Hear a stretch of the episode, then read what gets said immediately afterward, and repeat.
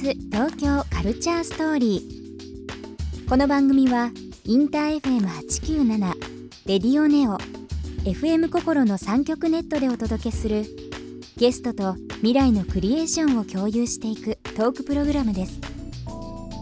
案内役はビームスコミュニケーションディレクターの土井博。今週のゲストはこんばんはクリス・ウェブよしこです。今日は年齢と美しさについてお話を伺っていきます。ビームス東京カルチャーストーリー。今夜もスタートです。ビームス。ビームス。ビームス。ビームス東京カルチャースト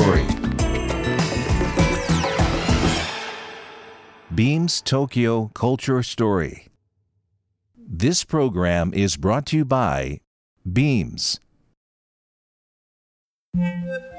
Beams. ありとあらゆるものをミックスして自分たちらしく楽しむ。それぞれの時代を生きる若者たちが形作る。東京のカルチャー。ワクワクするものやこと。そのそばにはきっといつもビームスがいる。ハッピーな未来を作りたい。東京のカルチャーは世界で一番面白い。ビームス東京カルチャース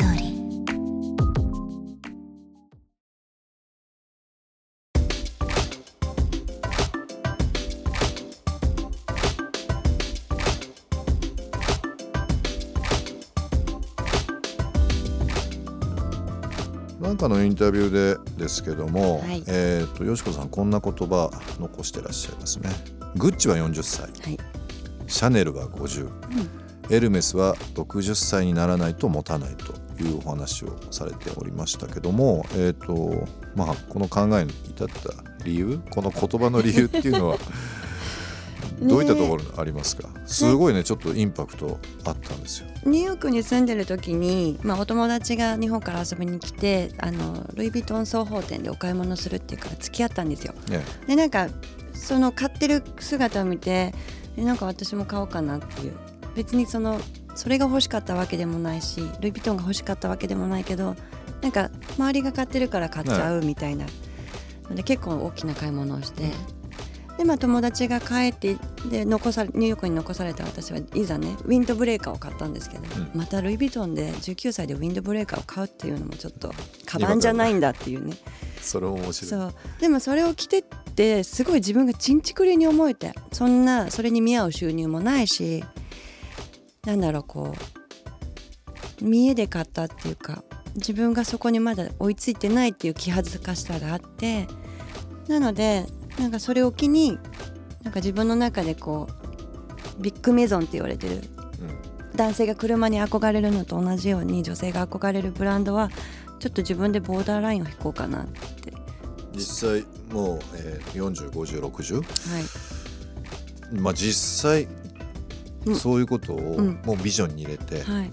まあ欲しいものがあっても逆に買わなかったりだとか我慢してるっていうのはあるんですか例えばエルメスだったりとか、あまあちょっと先ののー話ですけど、本当にグッチは40になるまで持たないって思ったから、うんまあ、36になった時に四捨五入でいっかってちょっと解禁したんですけど、それまでグッチのお店に私一歩も足踏み入れなかったんです。そうなんかあのー、まあ、今その年齢区切りで言いましたけど、まあ、よしこさん見てると、ん本当に年齢を全く怖がらないというか、まあ、ん。常にやっぱり年を取るというよりもうん。年を重ねていって、うん。いろんな意味でこう表現方法が広がったり、うん。まあ、美に対してもすごくその美しさを増してるということも日々思うんですけど、怖いことってあります？年重ねていく上で。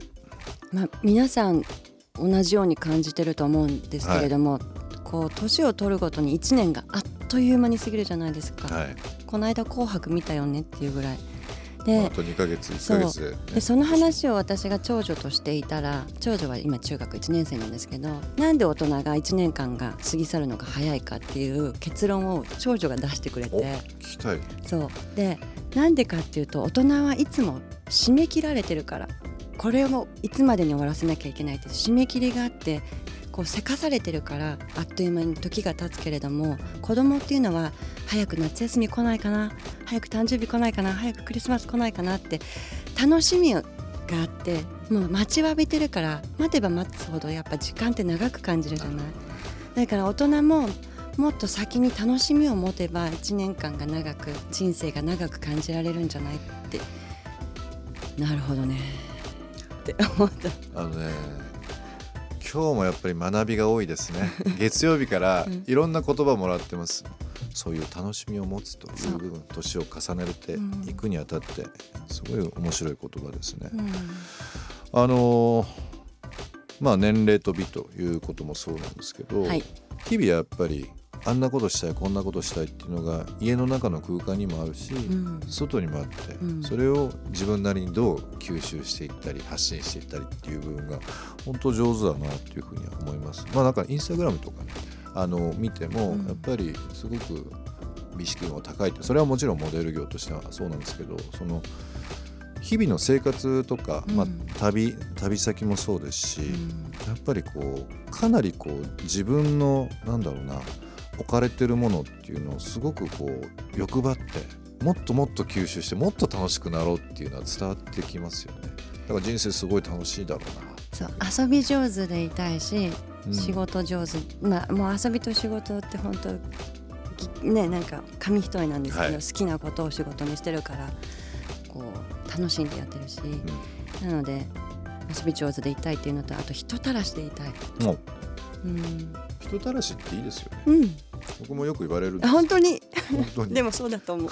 人たらしって言われますけど、うん、でもありがたい言葉ですよ、はい。なんか家で三角座りしてぼっとするよりはやっぱり外に出て、うん。人のね顔を見ていろんな話したりとかすると、つまんないことも楽しく思えるし、なんかあのー前向きにもなるし、うん、いろんな意味で。そうですね、うん。で人に会えばなんだろういろんな角度で物事もやっぱり見れるようになるし。そうですね、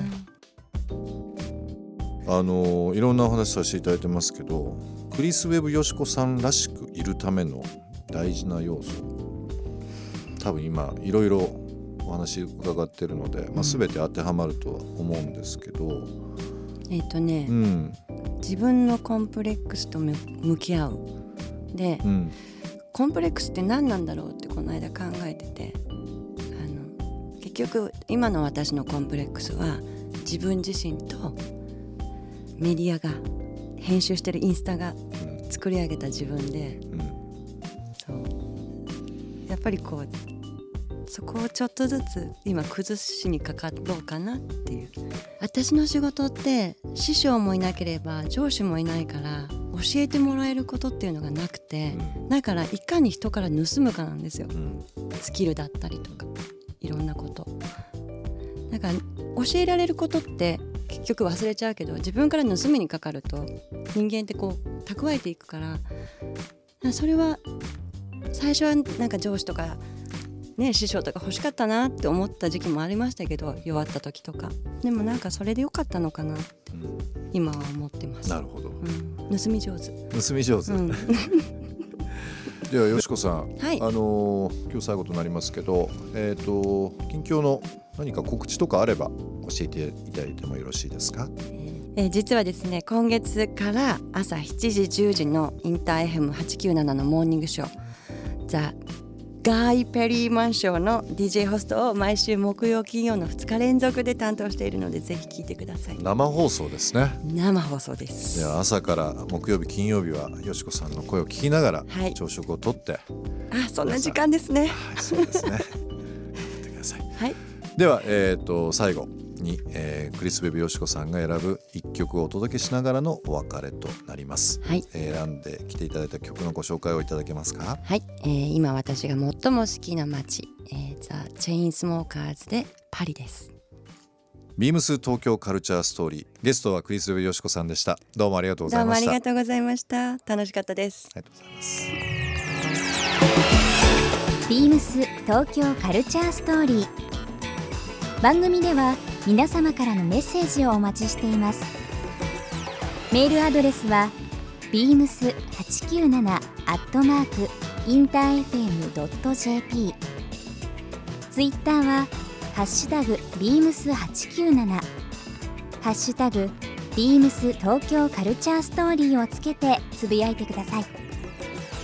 来週は建築家の谷尻誠さんが登場します。お楽しみに BEAMS ビームス金沢カテレミカです。